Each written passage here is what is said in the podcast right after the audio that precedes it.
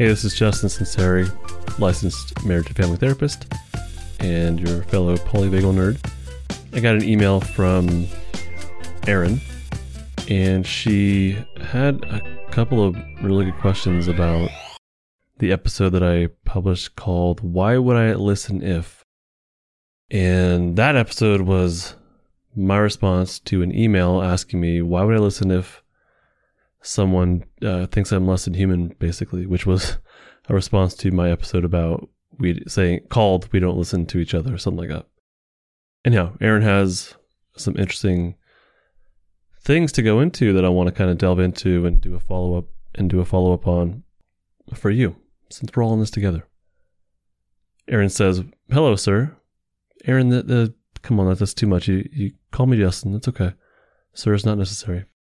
Hello, sir. I just wanted to reach out and tell you how much I appreciated this episode. In my own work, I have realized how important it is to be able to sit with different viewpoints in order to better understand not only what each side is saying, but which unmet needs slash lapses of understanding are informing the conversations. I find people struggle with understanding one's feelings are real and valid and do not cease to be such, even as one holds space for meaningful and often uncomfortable conversations about complex issues with people who may not hold the same views as we do. So she goes on, but I'm going to break it up and interject here. She said, unmet needs slash lapses of understanding are informing the conversations. And I think that is very profound. I think that is extremely important that when we have, especially as you get more extreme on one side or another, what's it really about? Is it maybe it's about truth and about the severity of the situation? Sure. But maybe it's not. Maybe it is about an unmet need for that person or simply a lack of understanding about the situation. Either way, uh, all of those avenues will inform the com- the conversation. So it's on an individual level. I don't feel comfortable saying everybody on one side of an issue obviously has their own stuff to work through. I don't feel comfortable saying that generally. But on an individual level, we do each need to look at and say, well, this is where I'm standing on a certain viewpoint. What does that do for me? Is it about me? Is it about society at large? Is it about some group of people? Or is it really, you know, it, there's something that I'm getting out of this? There's something that I am, if I didn't have this, my life would be, if I didn't have this fight, I would be left with fill in the blank, or I would, some purpose would be taken away from me. So, is there an unmet? I think it's a very important and very difficult question to ask. Is there an unmet need, or is there a purpose there, or is that is it filling in something for the for the individual? I think it's very important. Like what what is it we're not hearing from each other? What is one group not hearing from the other and why? What are we not, as individuals, what are we not hearing from other individuals who simply disagree? What is it we're not hearing from each other? There's probably a lot there that we're missing. And not just what are we not hearing, but what's stopping the message from getting through? Like, the message can get through. We have ears or we have the ability to read in some way, right?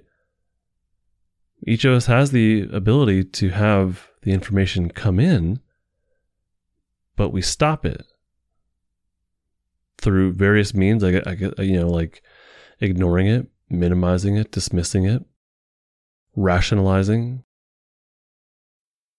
We we all do if something doesn't vibe with what we already think or doesn't vibe with how intensely we feel, we all have these means of like dismissing in some way or minimizing or you know all the things I list, listed. So not just what are we not hearing from each other, but why? Like what's stopping that message from getting through?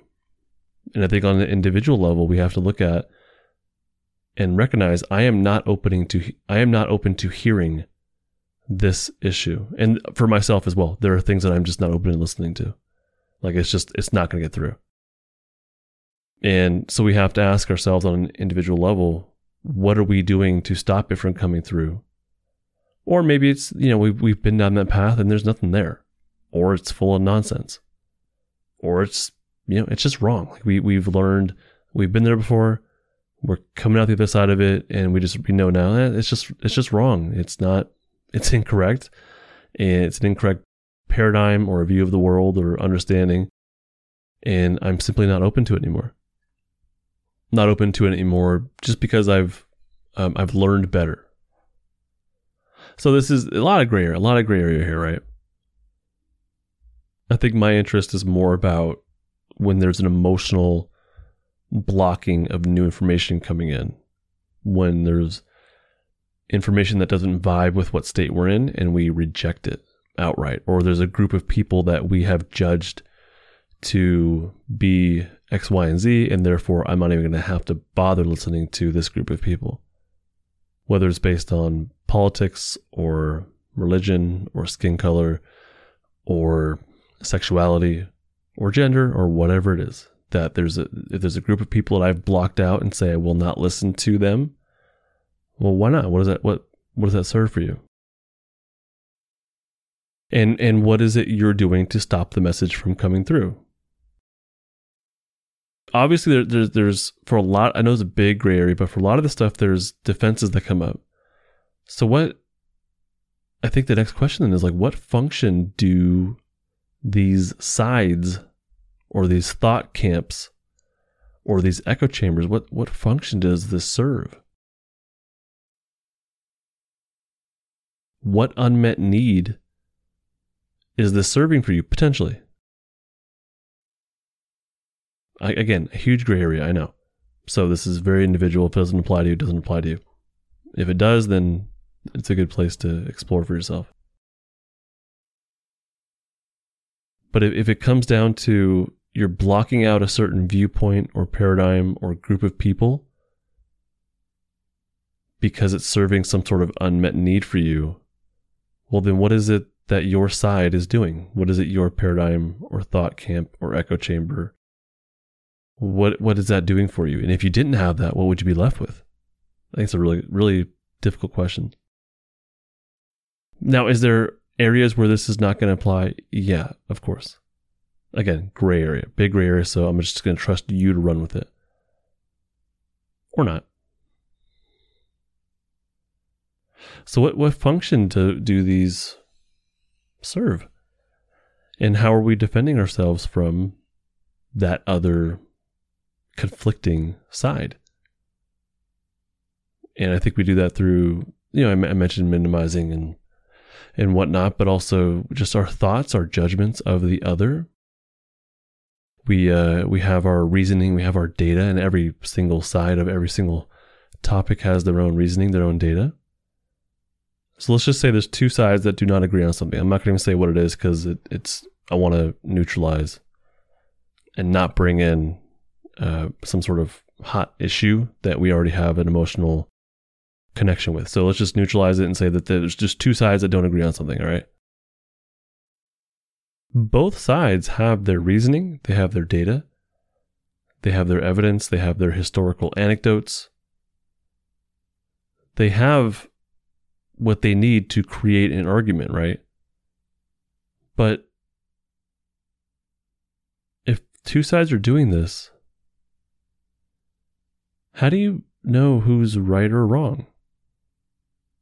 From from our third party vantage point, how would we know one side or the other one is wrong? Because someone's wrong, right? Or more wrong. Either one side is completely wrong or more wrong than the other side. Well, both sides can be true, I think, or partially true but both can also be wrong or partially wrong. There might be a third camp that has truth. All three of these camps, if we had a third one in there, could also have partial truth. And I, I tend to think that when it comes to these issues where there's two clear sides that cannot stand each other, that the answer is not on either one. That really there's something in between. They both have um, at least partial truth. So how do you how could you tell, especially if you're in one of these thought camps? How do you know you're not the one who's wrong? If you cannot consider the other side, if you cannot consider conflicting information, data, history, uh, personal testimony, if you cannot consider this other stuff, how do you know that you're right or wrong? And really, if that insistence on being right, if you can't live without that, then that might suggest that you're wrong. That might suggest that your truth, your convictions serve more of an individual purpose than anything else.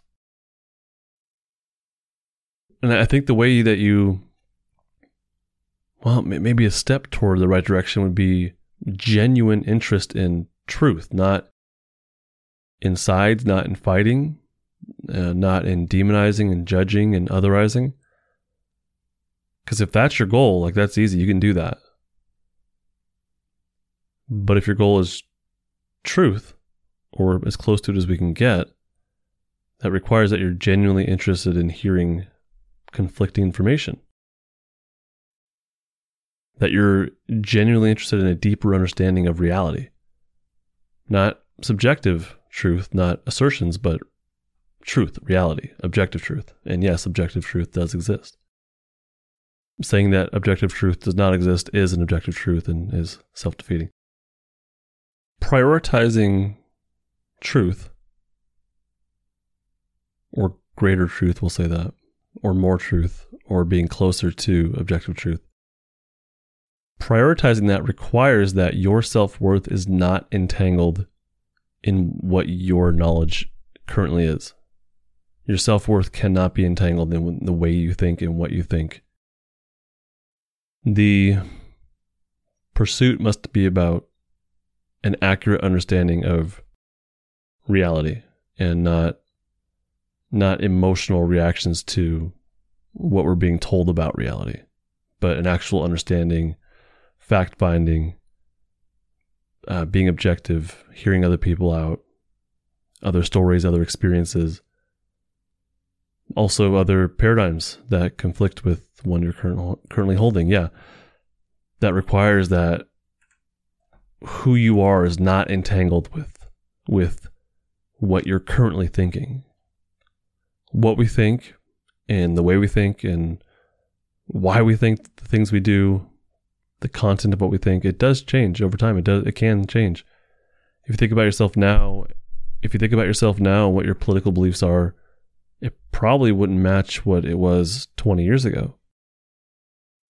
It, it probably wouldn't match, right? Things change over time. You develop and grow in your thoughts, in your understandings of the world. It, it changes over time. So we cannot become we cannot become intertwined with what we think that does not define who we are exactly i don't think and really being open to new ways of thinking and understanding can help get a greater sense of of reality of truth of experiences of understanding the world and which will impact impact the decisions that you make as well.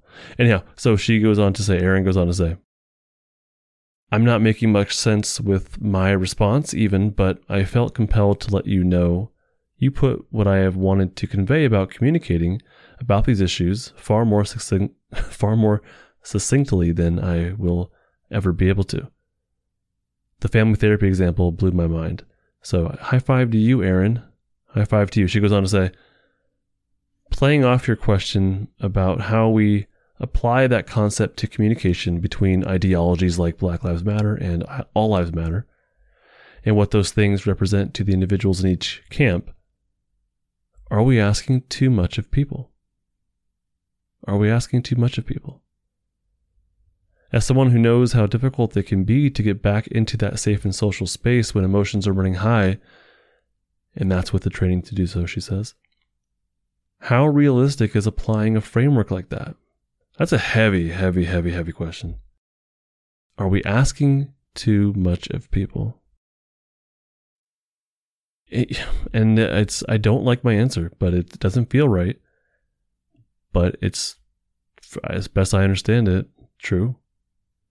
That if we're asking people to listen to the opposite side, then yeah, we're probably asking too much. And I hate that. I hate saying that. I wish it wasn't true. Even for me, and probably for you, there's things that you're just not going to hear. It's just not going to happen. So, is it asking too much of people to be willing to listen to the other side? Yeah, it is. It probably is. And it sucks in general. But, but I guess the caveat here would be there are some things that probably don't need to be listened to, in my opinion. If if if uh, you know, I'm not going to listen to a white supremacist tell, tell me about the virtues of being white. That's not something I'm opening to listen to, or or or you know, espousing some sort of like actual white supremacy kind of thing. I'm not gonna. I'm not open to listening to that my book is pretty much closed. My mind is closed on that topic of of I don't know, like you know, white actual white supremacy kind of stuff. Should I be open to listening to that? I don't think so. Honestly, I don't think so. So maybe this is a this is a case where you know some stuff we are blocked off to, and what that line is, I don't know. I have no idea. But, you know, look, am I asking too much of people to be open to another side? Yes. Am I is it asking too much of people to self-regulate, come up to their safe and social state, and then check in with their level of curiosity about conflicting thoughts? I don't think that's too much. And I think we as educators, we can expect better, but also teach better as well, if, if I call myself an educator, right? And that would be to not give answers, but to give clarity and process. So when it comes to these big political, ideological things, that I don't view it as my role to give you an answer on what to think. If I can give clarity on how to think or process the, process of thinking, or the process of feeling, the process of self regulating, I, I think I can lend a hand there. I think I have a lot to lend. Uh, that's the stuff that I feel like I have some level of expertise on and enjoyment of as well. I don't feel like it's my role to tell you how, to tell you what to think. I don't want to tell you the end result. I think the end result comes after you do the stuff in between, like self regulation, like listening to the experiences of others. You'll get to that end result. So I think us in this role of, you know, educators a mental health, you know, therapists in the social media realm and podcasting realm, I don't think it's up to us to give answers. I think it's up to uh, us to assist and be a resource for the process of getting answers, which is a lot harder. It's a lot harder and requires more self regulation, in my opinion, than just coming out with what our opinions are on whatever is, you know, big at the moment. We can teach self regulation, which will lead to, I think, greater curiosity and openness and a healthier discussion. If we're simply, well, hold on, hold on to that. So we can teach self regulation. We can teach and we can model listening skills and non combative communication, or maybe not communicating. There's maybe there's something we just being silent on is, is, is a better option. That's something I am practicing more and more nowadays as as a I, I haven't been on Instagram and I think it's been about a month since I've posted something and I, I I'm kind of just done with it. And I, I I responded to someone who was talking about polyvagal theory. I got tagged in a post and I felt compelled to respond saying, "Hey, you, you kind of got this wrong." And it was it was a well, I don't want to go into it But just you have a misunderstanding here. I highly recommend you follow or you listen to Dr. Porges, who is the originator of it, and to get more clarity. Right. That that's it. That's all it was. And I got accused of sounding like I was mansplaining, and I was like, you know what, I'm done. Like I, didn't respond to that because it's not worthy of response. Right. Point here is, I have an opportunity to model. Like if someone reads those comments I'm modeling not responding to a, a nonsense comment. I can bite back and argue and stuff. That's not really modeling anything appropriate, I don't think. But not responding, that's kind of like modeling. So we in this role, we can do that. And I think it's better than biting back. So that's something I'm practicing.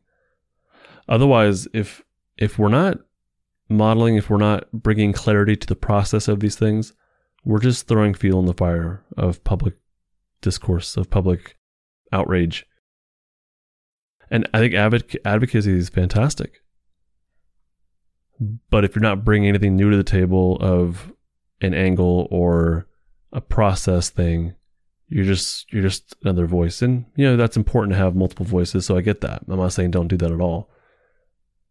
But I think that there's another level we can get to, which is the process of this stuff and not the answer to this stuff or what our answer is. So maybe we're just giving our opinion. And there's nothing wrong with that. Exactly. I'm not saying something wrong with that.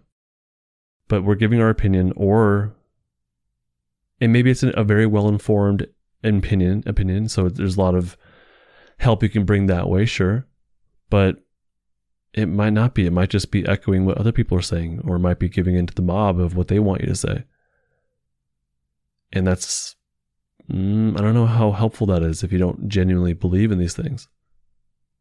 I don't know. It's it's adding another voice, yeah.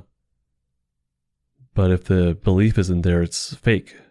It's not representative of of what people actually think. It is representative of how afraid people are of the mob. So we can bring another angle to people. Not an opinion, but maybe a new angle of thought. Like, I'm going to go back to this mansplaining thing because this has come up a number of times. And maybe I do that. I do have a podcast where I sit here and explain things. So, so maybe there's something to it. That's literally what I'm doing, I guess. But um, let's go back to this, right? There's a new angle here. So when I got accused of what was it, misogyny and sexism and mansplaining in a uh, a review on iTunes. Actually, probably a couple times. Now I could take that and say, no, I'm not. But there's not really much to that, so I didn't. I don't do that, even though I'm not. I'm not doing those things. But what I would say is, actually, what I did do was Mercedes and I had a live stream. We recorded it. I lost my half of the audio, which sucks because it was a really good conversation. But I had a new angle to the to the situation. I had a new angle and that new angle was okay let, us just let's let's let's take what they're saying as true let's say let's, maybe they're saying what they're saying that i'm mansplaining and that i'm a misogynist let's say it's true let's take them at face value so the new angle here is what does that say about mercedes what does that say about her that, that she doesn't see it or that she does and is okay with it i guess like, what does that say about her? And that's the new angle is all right, let's take you at face value. Let's do a logical or let's do a thought experiment here. Let's take you at face value and come at it from a different angle. What does that say about her? Like, she's the one talking with me while I'm man- mansplaining to her and she doesn't see it? I really don't like that. I'm having a reaction to that. I had I had never thought of it to that extent, and that is like I, I'm I'm legitimately having a reaction right now. Full transparency my issue in that is is people questioning my intelligence because that's always been one of my things. And it's like how now i'm now i'm in an angry place and it's like how dare you assume that i don't know what's going on? People don't know me but i've had those experiences with those men where it's like what like what did you just say to me? How like how are you talking to me right now? And i have nothing to do with them you don't dare talk to me like that but my options are I'll either cut them out right away if it's something that, you know, if it's a person that I don't need in my life, or like this person at work who has to be in my life, I said, guess what? This is not going down like this. You better you better switch it up real quick. And that was a little bit I'm going to assume that came off a little bit abrasive at first, but then that person I feel realized what was going on and it hasn't been a problem since. So so going back to what you were saying, that bugs me that people may that there may be that assumption in there that Mercedes doesn't get it because you don't know me. I'm not going to put up with that bull dookie. Sorry, I was trying to censor myself. Well, what does that say about you, dear listener? Uh, The vast majority of my listeners are women, I believe. On Instagram, the vast majority, I think ninety percent, are women on on Instagram following me. I'm gonna I'm gonna assume it's very similar as far as podcast listeners. So, what does that say about you? If I'm mansplaining, why don't you get that? It's just a question. Now, I don't personally believe in this stuff. But when you make when they make the claim, a new angle is I'm not going to debate you on this. I'm going to roll with your claim. Let's roll with that. Okay, so what does that mean about the rest of the world? If that's true, if what you're saying is true, how come you're the, you're the only one who sees it? So, is it too much uh, to ask of people? Yeah, probably. But as a someone in the role, um, I can do better. I can expect better. Can I expect someone to objectively listen to somebody else that they disagree with? No. But can I expect that person to do some more self regulation and then revisit the issue later on? Yeah, I think I think it's within reason. Is it too much to ask of each of us to come from love and compassion for each other and to not come from a defensive state?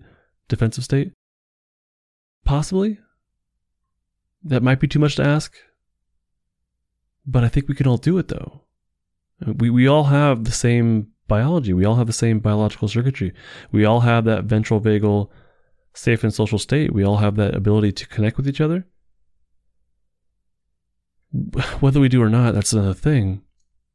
And even if one if party A is able to do that and party B is not able to do that, then it's not going to happen.